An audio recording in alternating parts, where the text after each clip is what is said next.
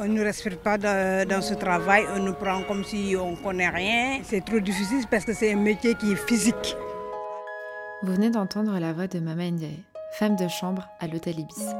C'est par les thématiques de la lutte, de l'invisibilité sociale et de la précarité que nous avons décidé pour notre premier podcast Théâtre 14 de vous présenter la pièce de théâtre Le Quai de Ouistreham, texte de Florence Aubenas et mise en scène par Louise Vigny.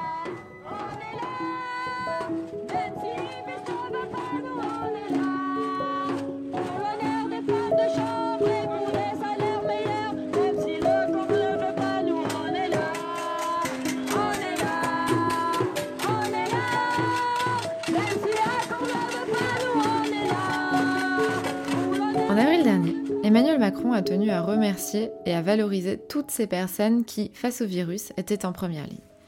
Néanmoins, quelques précisions s'imposent. Parce que 70% des travailleurs pauvres sont en réalité des travailleuses. Les femmes occupent 82% des emplois à temps partiel et 62% des emplois non qualifiés sont occupés par des femmes. On peut dire alors que la plupart des personnes qui se trouvaient en première ligne étaient en réalité des femmes.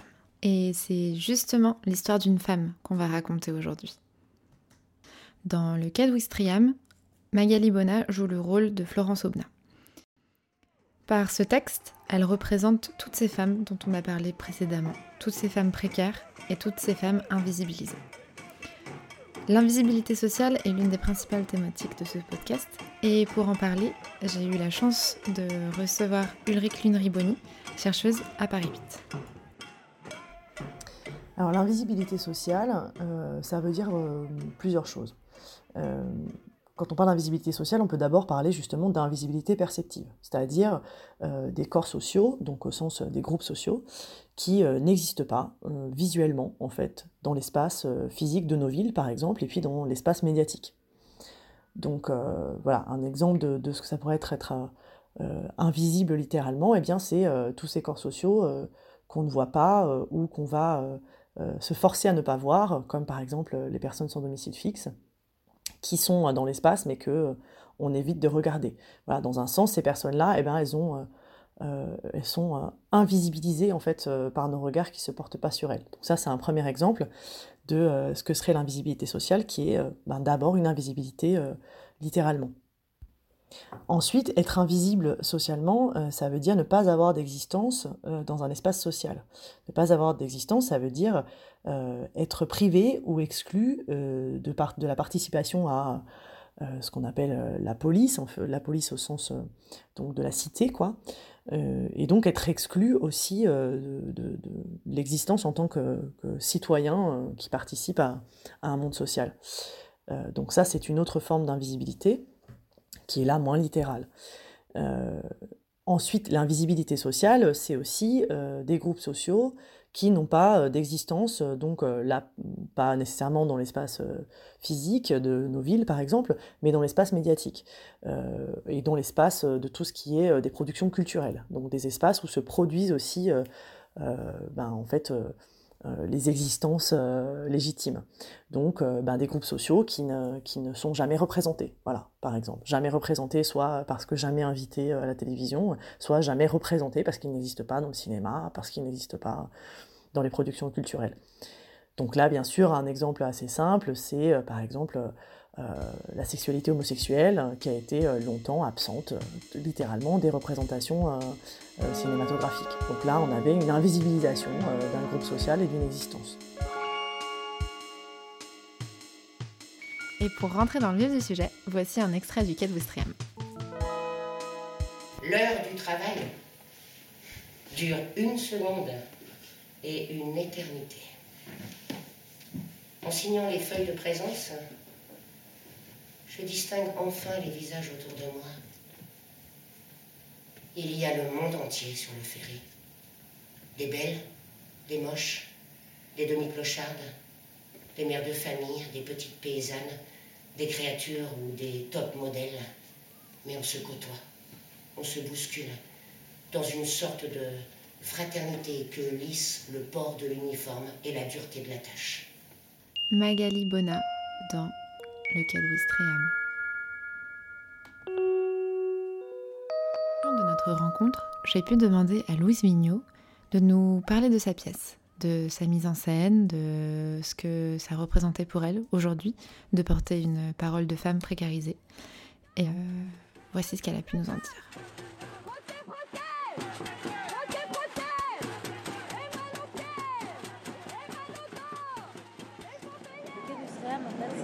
Adaptation d'un récit de la journaliste Florence Ogna. Euh, donc c'est pas un texte de théâtre à la base, c'est un texte qu'on a adapté pour le plateau pour euh, une seule comédienne. C'est l'histoire en fait de Florence Ogna qui en 2008 ne savait, enfin devait écrire sur la crise en tant que journaliste et c'est une journaliste de terrain et euh, elle a décidé pour vraiment parler de la crise et de ses impacts sociaux de partir à Caen, c'est-à-dire une ville où elle connaissait personne et de chercher du travail. Après avoir fait les agences euh, d'intérim, etc., elle est devenue, euh, elle est à Pôle emploi et elle est devenue femme de ménage. Et elle raconte dans ce livre cette expérience assez folle où elle a été femme de ménage pendant six mois les conditions de travail, les femmes qu'elle a rencontrées, etc. C'est ça qu'on a adapté euh, pour le plateau. Quand elle m'a fait lire le texte, euh, que ça soit évidemment par le sujet qui est essentiel, euh, parce que ce sont des gens dont on ne parle pas, c'est des choses dont on ne parle pas en fait. On parle de la crise, on parle de ses conséquences, mais de façon très très pratique sur, sur des métiers très importants pour notre, société et, et, pourtant dont on ne parle absolument pas. C'était évidemment essentiel. Et en plus, c'est un texte qu'on trouve très littéraire, hyper bien écrit, avec une langue. Euh, il y a des, des, parfois très, c'est très concret, en même temps il y a des passages très poétiques, il y a des choses qui sont. Enfin, c'est très fort en fait, littérairement parlant. Donc, euh, très direct aussi, une façon de le dire, qui est. Enfin, c'est un texte oral, enfin, qui se prête à l'oralité en tout cas. Donc voilà, il y avait aussi une matière théâtrale intéressante. Louise Mignot évoque la figure du subalterne. Néanmoins, après avoir écouté tous ces témoignages, une question persiste. Comment et pourquoi est organisée cette invisibilisation? Et pourquoi touche-t-elle des travailleurs? Il y a euh, des groupes sociaux qui sont définis par exemple par le travail, euh, qui vont être invisibilisés également, euh, parce que ça va être ce qu'on appelle des métiers subalternes. Donc par exemple, quand on passe en femme de ménage, les femmes de ménage, elles sont invisibles au, sens perceptif, puisque la femme de ménage, elle doit nettoyer et puis disparaître avant l'arrivée des usagers ou des clients, puisqu'on ne doit jamais voir en fait ce travail-là. Hein. Les lieux se nettoient, mais on ne voit jamais qui les nettoie. Donc littéralement, en fait, on construit leur invisibilité. Elle n'existe pas aux yeux des clients et des usagers. Et puis, euh, c'est une invisibilité sociale aussi, puisque bien sûr, c'est un métier dont on ne parle pas, euh, dont on n'a pas de représentation. Et on l'a vu d'ailleurs pendant euh, ce qui s'est passé avec l'épidémie et, le confinement, où soudain, ce sont des métiers dont on s'est mis à parler et à se rappeler qu'ils existaient. Euh, en particulier précisément les femmes de ménage, puisque euh, elles étaient responsables euh, ben, d'une partie des procédures sanitaires. Et donc on s'est mis à parler de ces métiers dont on avait oublié qu'ils existaient, on avait oublié ces femmes, puisque c'est majoritairement des femmes, qui se lèvent entre voilà, 4h et 6h pour aller nettoyer les lieux que nous, nous habitons. Ce qui est intéressant, c'est qu'en fait, dans l'invisibilisation sociale, il y a plein de manières de la faire exister. Je le disais, c'est d'abord faire, voilà, ne pas avoir d'existence dans les productions culturelles ou dans les espaces médiatiques. Ça peut être ne pas avoir d'existence dans les espaces des villes, euh, je, peux revenir après.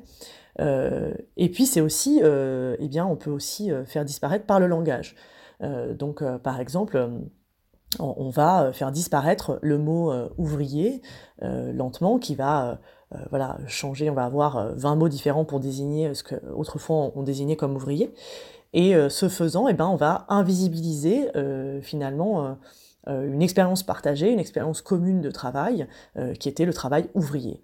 Et en faisant disparaître en fait euh, cette identité collective, eh bien on fait disparaître aussi ce qu'on a appelé par exemple la classe ouvrière. Voilà, donc ça c'est des manières d'invisibiliser par le langage qui sont extrêmement puissantes. Moi j'étais pas femme de ménage, j'étais technicienne de surface. Quand même, ça fait mieux. Hein ouais. Mais en même temps, ça raconte moins de choses. Quoi.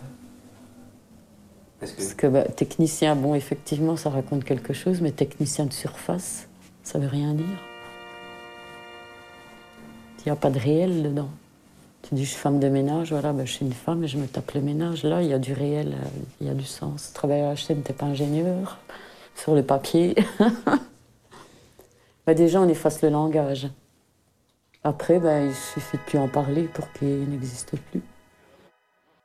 Dominique Bourgon, dans le film de Claire Feinstein et Gilles Pérez, Nous, ouvriers.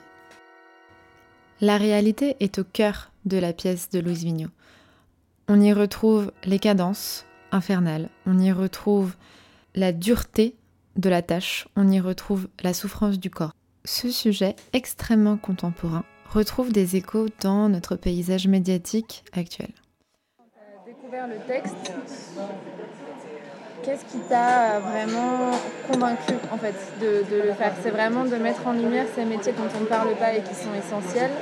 C'est la langue, c'est enfin, la théâtralité du texte. Quel a été le défi qui t'a poussé à dire ok Magali, je t'accompagne sur cette aventure? Le sujet. Le sujet. C'est vraiment le sujet. Euh, l'importance du sujet. Et ce qui est fou, c'est que elle a écrit donc en 2008, et je crois que c'est terriblement actuel, et que plus on avance, plus c'est contemporain, et c'est assez terrifiant. Et les conditions de travail dont elle parle, euh, j'ai l'impression que ça se dégrade. Euh, que plus on avance, plus on essaie de faire les choses, et pourtant plus ça se dégrade, et c'est très complexe. Et, euh, voilà, je pense que c'est justement une parole à porter très fort, en tout cas pour faire réfléchir à notre société, faire réfléchir à tout ça.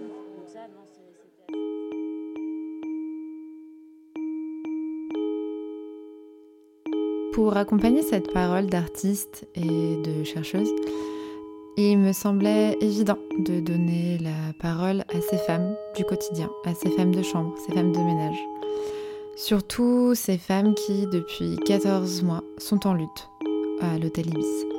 C'est une euh, parole sans filtre qui nous décrit cette réalité qui a tant été euh, gommée au fil des années. Moi, c'est Keke Raissa Rachel. J'ai 45 ans, j'ai 5 enfants et je travaille à l'hôtel Ibis depuis le 23 avril 2003. C'est un boulot très physique et très très très difficile. Très difficile. Et nous faisons trop de cadences aussi. Ça donne mal au dos, et on a des tendinites, on a le canacapien, on a des épaules qui sont des femmes de chambre qui sont déboîtées. Moi-même, j'ai eu la tendinite, j'ai fait une infiltration et tout là, j'ai fait là, tout ici. Et tout ça, c'est le travail. Pourquoi Qu'est-ce que vous faites Parce que c'est le travail répétitif. C'est-à-dire, on frotte tout le temps, il faut tout enlever la main, il faut toujours faire les mêmes gestes dans les chambres. Et c'est ce qui donne ça. Et souvent, quand on s'abaisse aussi pour tirer le lit, souvent tu peux avoir le dos coincé. souvent même, il y a des clients qui nous, qui nous maltraitent. Souvent, il y a des clients qui nous prennent pour des, des, des personnes parce qu'ils te voient faire la femme de chambre, donc tu n'as pas étudié. Donc pour lui, euh, tu, tu, tu, tu vaux rien. Et alors du coup, euh, c'est la journée la plus difficile et quand on rentre à la maison, vraiment, on est, euh, on est à bout, quoi.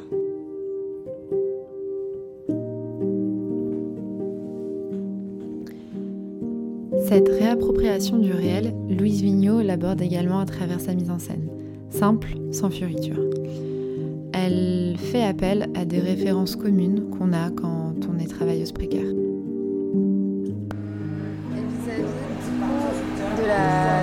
Et de la mise en scène. Donc effectivement, Magali Bonnet est toute seule sur scène, accompagnée d'un tableau et d'un yop, je crois, hein, c'est ça Ouais. Euh, pourquoi ce choix-là euh, en fait, il y avait. Déjà, je voulais vraiment qu'elle soit toute seule et qu'il n'y ait, aucun, aucun artifice théâtral autour. Ne se prêtait pas au texte. Voilà, c'est ça. Il y avait quelque chose de très. Je voulais qu'on reste là-dedans, dans cette euh, sécheresse aussi du Mmh, livre et tout ça. Après, il fallait quelques signes des appuis à la fois des appuis lieux et à la fois des, des signes qui nous aident à raconter quand même, donc pour l'imaginaire du spectateur, euh, des petites choses. Donc il y a le paperboard. Euh, le paperboard, je trouve ça un objet intéressant parce qu'il raconte, euh, dans toutes les salles de conférence aujourd'hui, il y a un paperboard. Les salles de formation, il y a des paperboards. Pôle emploi, il y a un paperboard. Je trouve que ça raconte vraiment l'espèce de bureaucratisation de notre monde et, et tout ça. Voilà. Et en même temps, c'est un objet où on écrit Et euh, il y a quand même il y a une scène dans le spectacle, au moment il y a une espèce de pause et où elle se met à écrire des chiffres, ça. Voilà, il y avait aussi toute cette réflexion, c'était un peu l'image de, cette folie euh, qui, s'empare de, cette société, un moment des chiffres, des, flèches, des déplacements, et tout ça. Il y a quelque chose d'un peu inhumain là-dedans. Et puis euh, le yop, c'est parce que un moment elle rentre un soir et elle boit juste une bouteille de yop coco. Et je trouve que c'était bah, ça raconte plein de choses en fait euh, sur le fait qu'on n'a pas le temps et qu'on boit juste un yop. Et c'était d'un seul coup, ça résumait aussi une, la course, une réalité, quelque chose. Quoi. Évidemment, c'est pas du yop à l'intérieur, c'est de l'eau. Euh, L'invisibilisation n'est pas un phénomène naturel. C'est un phénomène qui est organisé par euh, différents facteurs, comme on a pu le voir durant toute l'interview. Néanmoins, comment on peut y échapper et quels sont les moyens de retrouver cette visibilité? Eh bien, pour les contrer, évidemment, euh, c'est très compliqué. Euh, donc, l'enjeu, c'est donc justement de se rendre visible, de se rappeler à l'existence. Donc, voilà, tous les, euh, les collectifs qui travaillent avec euh, ces invisibles, euh, que ce soit donc les personnes migrantes, les personnes SDF, etc., mais aussi tous les mouvements dits des luttes, par exemple, soit pour plus de mixité raciale, soit pour voilà, la représentation des identités de genre minoritaires, etc. Euh, ces luttes-là, elles visent justement à faire exister dans l'espace médiatique et dans, l'espace, euh, dans les espaces culturels des représentations, en fait, de ces existences qui, euh, sinon, voilà, se, disparaissent de notre mémoire. donc c'est par ces luttes-là qu'on fait exister. Et c'est la même chose, en fait, pour les métiers qui sont marginalisés. Euh, comment est-ce qu'on réaccède à la visibilité? D'abord bah, par les luttes, hein, les femmes de chambre, euh, justement, euh, les femmes de ménage, c'est aussi par les luttes où elles rappellent leurs conditions de travail et la difficulté de leurs conditions de travail qu'elles bah, réaccèdent à la visibilité, puisqu'on va parler de leur lutte, donc on parle de leur travail. et puis ensuite, bah, comment est-ce qu'on réaccède à la visibilité? Malheureusement, pour ce qui est du travail et, surtout de, tous ces secteurs de travail marginalisés ou, subalternes, euh, eh bien, c'est en changeant de modèle, euh, modèle économique et de modèle du travail euh, qu'on peut voilà, repenser ce que sont ces métiers et, et se rappeler de l'existence de ces personnes. Mais voilà, réaccéder à la visibilité, c'est un, un, très gros enjeu et qui paraît difficile à, voilà, donner des, des, des solutions clés en main, disons. À quel point aujourd'hui c'est important de porter une parole précaire et de personnes euh, précarisées et surtout de femmes précarisées pour toi? Bah, Déjà je pense que c'est là depuis toujours. C'est-à-dire que euh, de toute façon ce sont des gens qui euh, n'ont pas la parole dans notre société parce que c'est pas beau à voir et que tout ce qui est pas beau ben, on le cache de manière générale, je pense que ce sont des sujets qu'on essaye de moins aborder frontalement et que c'est aussi le rôle du théâtre euh, d'aborder ces questions. Euh, le texte de Florence Onin, ce que j'aime bien en fait, c'est qu'il n'est pas misérabiliste non plus. C'est-à-dire qu'elle parle de ces gens-là parce que de toute façon, ce sont des gens euh, travaillent, qui sont courageux, qui voilà et qui cherchent pas non plus. Il n'y a pas un apitoiement, c'est pas la question en fait. Mm, mm, mm. Euh, c'est plutôt dire que ça existe. Euh, et, oui, ça, je pense que de toute façon, c'est essentiel depuis toujours. Et les femmes encore plus, parce que euh, parce qu'on voit bien, ce sont des, métiers qui sont toujours exposés, surexposés, qu'elles sont en première ligne. Et encore là, on ne parle pas de, la vie qui peut aller avec, avec les enfants, avec tout ça, avec ce que ça suppose, avec les sacrifices, avec euh, voilà. Euh, mais évidemment, euh, je pense qu'il faut en parler encore plus. Quoi. Et on parle toujours plus des hommes dans notre société que des femmes, donc autant parler des femmes.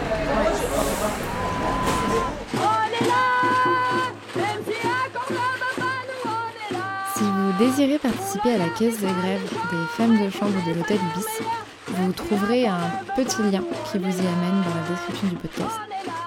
Et je tenais à remercier plus particulièrement Louise Vigneault et Lune Riboni pour leurs interviews, Alessandro Greppi pour euh, la musique et le mixage, et vous pour nous avoir euh, écoutés. Euh, je vous rappelle que le 4 Wistriam se joue encore au Théâtre 14 jusqu'au 3 octobre. Et pour nous, on se dit à très vite